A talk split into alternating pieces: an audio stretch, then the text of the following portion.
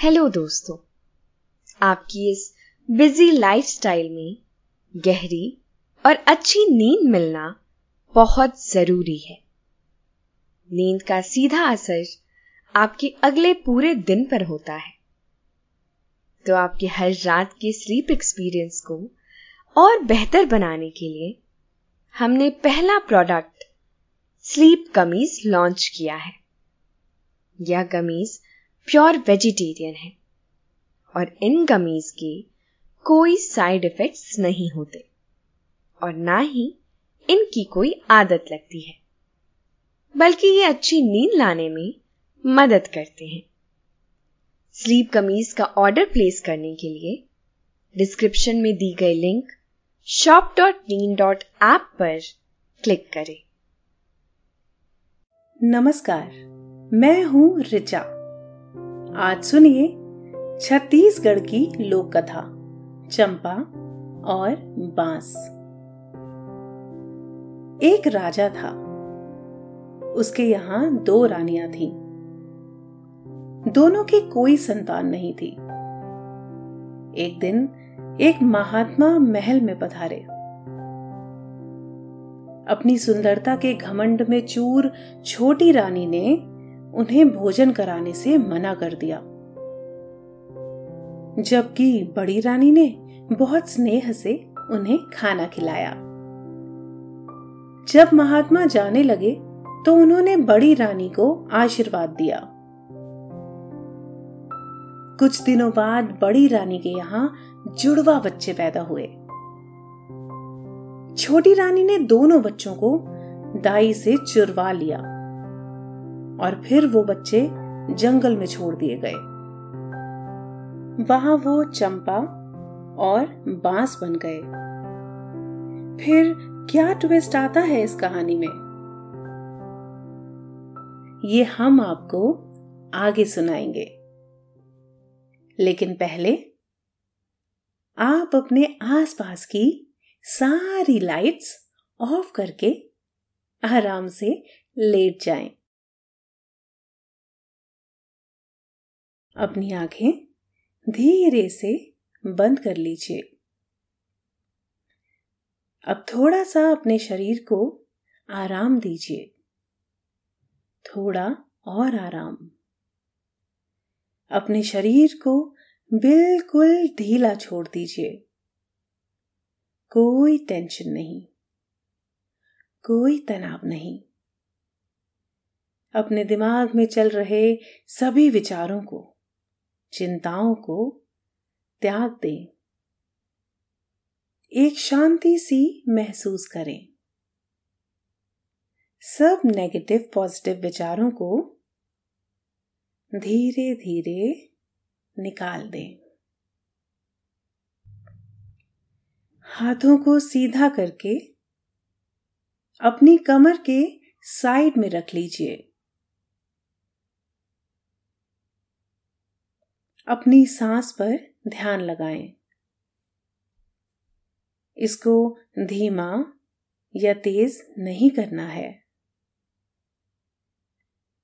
बस ध्यान देना है कि कैसे वो आपके नाक गले में होते हुए आपके अंदर प्रवेश कर रही है और कैसे वो आपके गले और नाक के माध्यम से वापस निकल रही है। मन शांत। एकदम शांत होता जा रहा है। आप बहुत अच्छा महसूस कर रहे हैं। खुद को काफ़ी हल्का फील कर रहे हैं। सब तरफ़ शांति ही शांति है। सुकून है। खामोशी है। बड़ी पुरानी बात है। किसी राज्य में एक राजा रहता था। राजा के दो रानियाँ थी। दोनों ही रानियों को कोई संतान नहीं थी। इस बात से राजा जरा फिक्रमंद रहता था। वो खूब दान दक्षिणा करता, मंदिरों में जा जाकर पूजा पाठ करता, मन्नतें माँगता। दोनों रानियाँ भी भगवान से विनती करती रहती। लेकिन दोनों ही रानियों के यहाँ कोई औलाद अब तक नहीं हुई थी। काफ़ी दिन इसी तरह से गुजर गए। एक दिन एक सन्यासी उस राज्य में आए।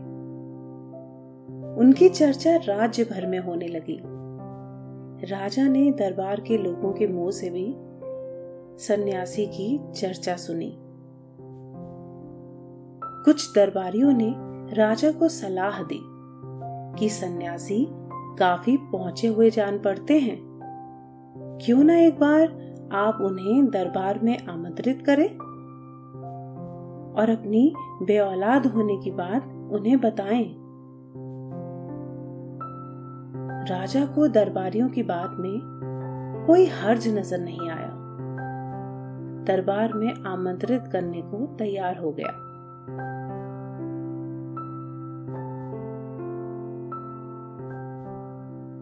अगले ही दिन कुछ दरबारी सन्यासी से मिले और उन्हें राजा की विनती कह सुनाई। सन्यासी राजा से मिलने को तैयार हो गए। कुछ देर बाद ही सन्यासी दरबारियों के साथ महल में पहुँच गए। राजा ने दोनों रानियों से सन्यासी के दरबार में आने के बारे में बताया। साथ ही ताकीद की कि दोनों ही रानियाँ सन्यासी के आदर सत्कार में कोई कमी न करें। बड़ी रानी सहर्ष ही तैयार हो गई। लेकिन छोटी रानी ने सन्यासी के फटे पुराने कपड़े देखकर उनकी सेवा सत्कार से साफ़ इनकार कर दिया। राजा ने समझाया भी। लेकिन छोटी रानी ने उनकी बात को भी टाल दिया।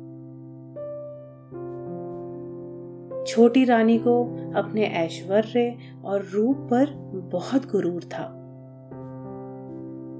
इसके उलट बड़ी रानी ने सन्यासी को अपने हाथों से भोजन परोसा। जब तक सन्यासी भोजन करते रहे, बड़ी रानी वहाँ से हटी नहीं। सन्यासी कुछ दिनों तक महल में मेहमान रहे। उसके बाद उन्होंने राजा से विदा मांगी। जब सन्यासी महल से जाने लगे तो उन्होंने बड़ी महारानी को मन से आशीर्वाद दिया और कहा, जल्द ही इस महल में बच्चों की किलकारी गूंजेगी। इस आशीर्वाद से राजा और बड़ी रानी बहुत खुश हुए। कुछ दिन बाद ईश्वर की लीला से बड़ी रानी गर्भवती हो गई। ये खबर जब राजा के पास पहुँची तो वो भी बहुत खुश हुए। ये बात महल से निकलकर राज्य के लोगों तक पहुँच गई। पूरे राज्य में खुशियाँ मनाई जाने लगी। राजा अपनी प्रजा का बहुत ध्यान रखता था।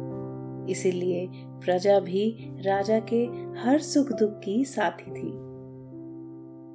यही वजह थी कि इस खुशी में सभी राजा के साथ बराबर के शरीक थे। बड़ी रानी का महल में सम्मान काफ़ी बढ़ गया। उनकी सेवा के लिए दासियों की संख्या बढ़ा दी गई। उनका खूब ख्याल रखा जाने लगा। भोजन से लेकर उनके चलने फिरने का भी हर वक्त ध्यान रखा जाता। उधर छोटी रानी के मन में इस बात को लेकर काफ़ी जलन पैदा हो गई थी। वो दिन भर यही सोचती रहती कि अभी जब बच्चा पैदा नहीं हुआ है, बड़ी रानी का इतना ख्याल रखा जा रहा है। जब वो माँ बन जाएगी तो हर तरफ़ उसी का नाम होगा। फिर तो मुझे कोई पूछेगा ही नहीं। कहीं ऐसा ना हो कि मुझे किनारे कर दिया जाए। पर बड़ी रानी का पूरे महल में रात चलने लगे। मन में यह ख्याल आते ही छोटी रानी साजिश रचने लगी। एक दिन उसने महल की दाई को बहुत गोपनीय तरीके से बुलाया। जब वो आई तो उसे अपने सोने के कमरे में ले गई और उसके कान में काफ़ी देर फुसुर फुसुर करती रही। दाई उसके साथ साजिश में शामिल होने को तैयार हो गई थी। जब वो जाने लगी तो छोटी रानी ने उसे खूब धन और गहने दिए। वो ये सब लेकर चुपचाप रवाना हो गई। अब दाई और छोटी रानी बच्चा पैदा होने का इंतज़ार करने लगे। निश्चित समय आने पर बड़ी रानी को जुड़वा बच्चे पैदा हुए। उनमें एक लड़की थी और दूसरा लड़का। इससे पहले कि किसी को पता चल पाता, दाई ने एक टोकरी में दोनों बच्चों को रखा और ले जाकर छोटी रानी को दोनों बच्चे सौंप दिए। इसके बाद उसने बड़ी रानी के पास दो पत्थर लाकर रख दिए।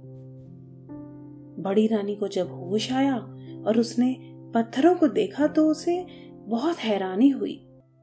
उसे अपनी आँखों पर यकीन ही नहीं हो रहा था। कुछ देर बाद राजा भी महल से फारिग होकर बड़ी रानी का हाल लेने पहुँचे। उन्होंने देखा कि बड़ी रानी हैरान, परेशान पत्थरों को देख रही हैं। राजा दरवाजे पर ठिटक कर रुक गया। उसने दाई से पूछा कि क्या बात हो गई? दाई ने राजा से झूठ बोलते हुए कहा, यही दो पत्थर पैदा हुए हैं, इसीलिए रानी परेशान है। राजा ये बात सुनकर बहुत निराश हुआ और वहाँ से चला गया। पूरे महल में ये बात फैल गई कि रानी को दो पत्थर पैदा हुए हैं। उधर छोटी रानी ने अपने दो वफादार सिपाहियों को बुलाकर बच्चों की टोकरी उन्हें देते हुए कहा, इन बच्चों को दूर ले जाकर दफना दो। दोनों सिपाही बच्चों को लेकर जंगल चले गए। वहाँ उन्होंने टोकरी का ढक्कन हटाकर बच्चों को देखा। बच्चे बहुत सुंदर, मासूम और बहुत ही प्यारे थे। उन्हें बच्चों पर दया आ गई। उन्होंने तय किया कि बच्चों को दफनाएँगे नहीं, बल्कि उन्हें यहीं जंगल में छोड़ देंगे। ईश्वर खुद अपने बच्चों की रक्षा करेंगे और उनका लालन पालन करेंगे। कुछ देर बाद सिपाही लौट आए। छोटी रानी बहुत बेचैनी से उनका इंतज़ार कर रही थी। उसने सिपाहियों को देखते ही पूछा, क्या तुमने काम कर दिया? सिपाहियों ने छोटी रानी से झूठ बोलते हुए कहा, जी काम पूरा हो गया। छोटी रानी बहुत खुश हुई। उसने खुश होकर सिपाहियों को इनाम दिया और दोनों सिपाही वहाँ से रवाना हो गए। धीरे धीरे बड़ी रानी की कद्र कम होने लगी और वो पूरे महल में उपेक्षित हो गई। बड़ी रानी ने खुद को ईश्वर के ध्यान में लगा दिया। वो पूजा पाठ में लीन रहने लगी। वो पूजा के लिए फूल सिपाहियों से मंगाती थी। एक दिन उन्होंने सिपाहियों से पूजा के लिए फूल लाने को कहा। सिपाहियों को आसपास कहीं सुंदर फूल नहीं मिले तो उन्होंने जंगल की राह ले ली।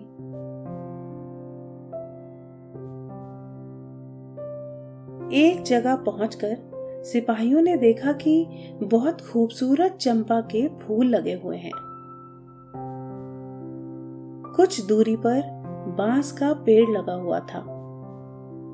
सिपाही जैसे ही चंपा के फूल तोड़ने के लिए आगे बढ़े, तभी चंपा के पेड़ ने कहा, भैया बाँस, क्या हुआ मेरी प्यारी बहन?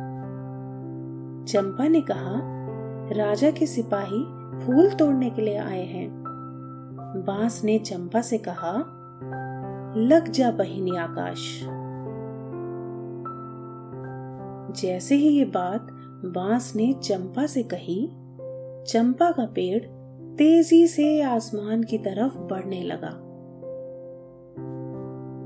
कुछ ही देर में चंपा का पेड़ बहुत ऊँचा हो गया। और उसके फूल सिपाहियों की पकड़ से बाहर हो गए। सिपाही चौंक कर चंपा के पेड़ को देखने लगे। भागे भागे सैनिक सेनापति के पास पहुँचे और उसे सारी बात कह सुनाई। पूरी बात सुनकर सेनापति को भरोसा ही नहीं हुआ। सेनापति ने तनिक नाराज़गी दिखाते हुए कहा क्या बकवास कर रहे हो? रात भर सोए नहीं हो क्या ठीक से? सेनापति की घुड़की सुनकर सिपाहियों ने कहा, अगर आपको हमारी बात पर यकीन नहीं होता है तो चलकर खुद अपनी आँखों से देख लीजिए। सेनापति को सिपाहियों की बात वाजिब जान पड़ी। उसने उनके हमराज जंगल की राह ली।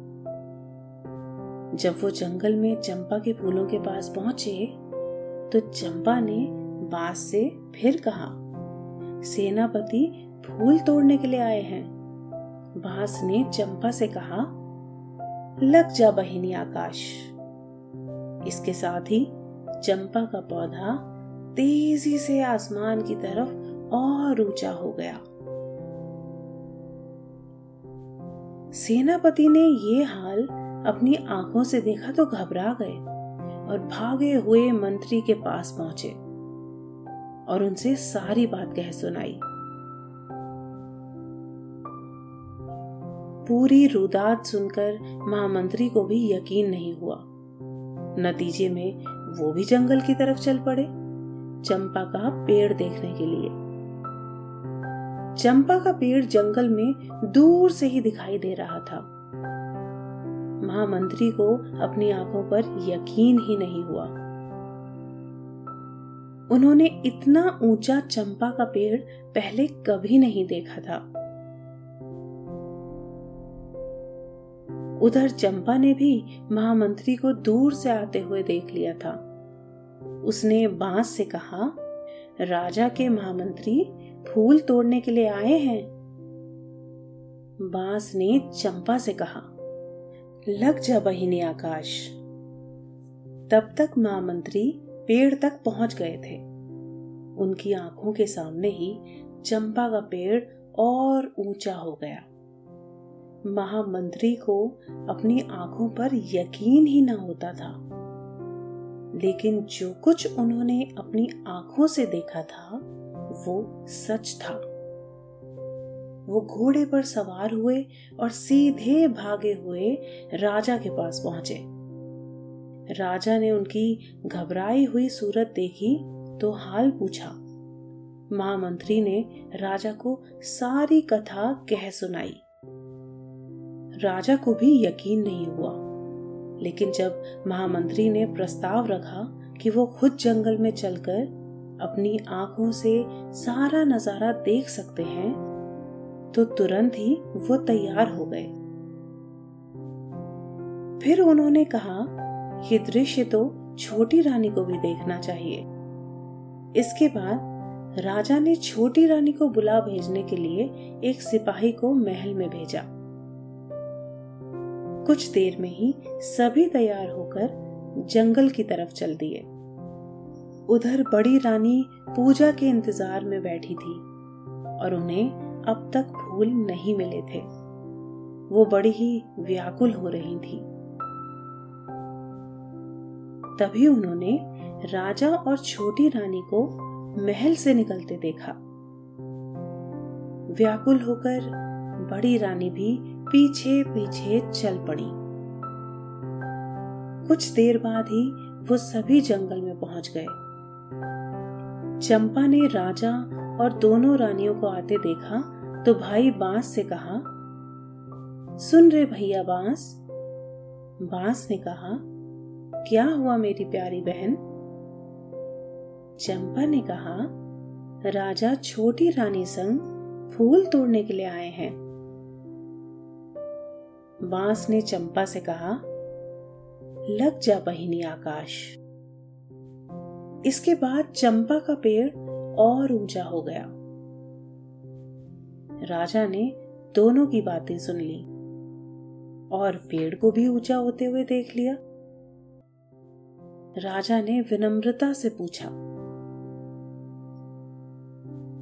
तुम दोनों बहन भाई हो? तुम दोनों कैसे चंपा और बाँस बन गए? ठीक उसी वक्त बड़ी रानी वहाँ पहुँच गई। बड़ी रानी को देखकर चंपा ने बाँस से कहा, हे भैया बाँस। बाँस ने कहा, बोल बहन चंपा। चंपा ने कहा, माँ दुखियारी फूल तोड़ने के वास्ते आई। बाँस ने कहा, लग जा बहिनी पाओ बाँस के इतना कहते ही चंपा का पेड़ बड़ी रानी के पैरों में झुक गया। इसके साथ ही बाँस का पेड़ भी झुककर बड़ी रानी के पैरों को छूने लगा। इसके बाद चंपा और बाँस ने राजा को सारी बात कह सुनाई। पूरी बात सुनकर राजा बहुत खुश हुआ।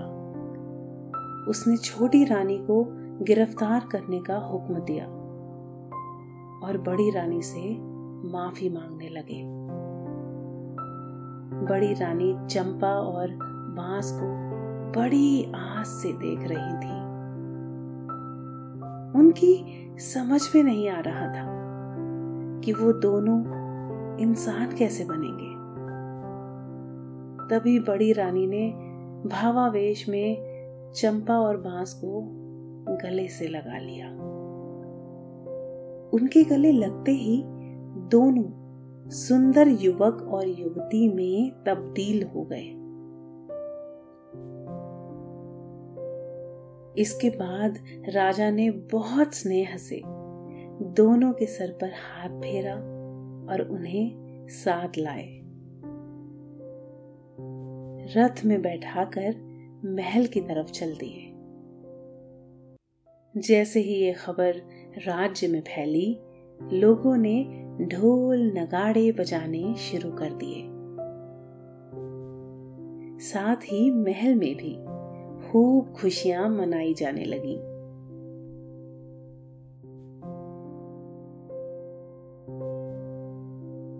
अभी आपने ये कहानी सुनी।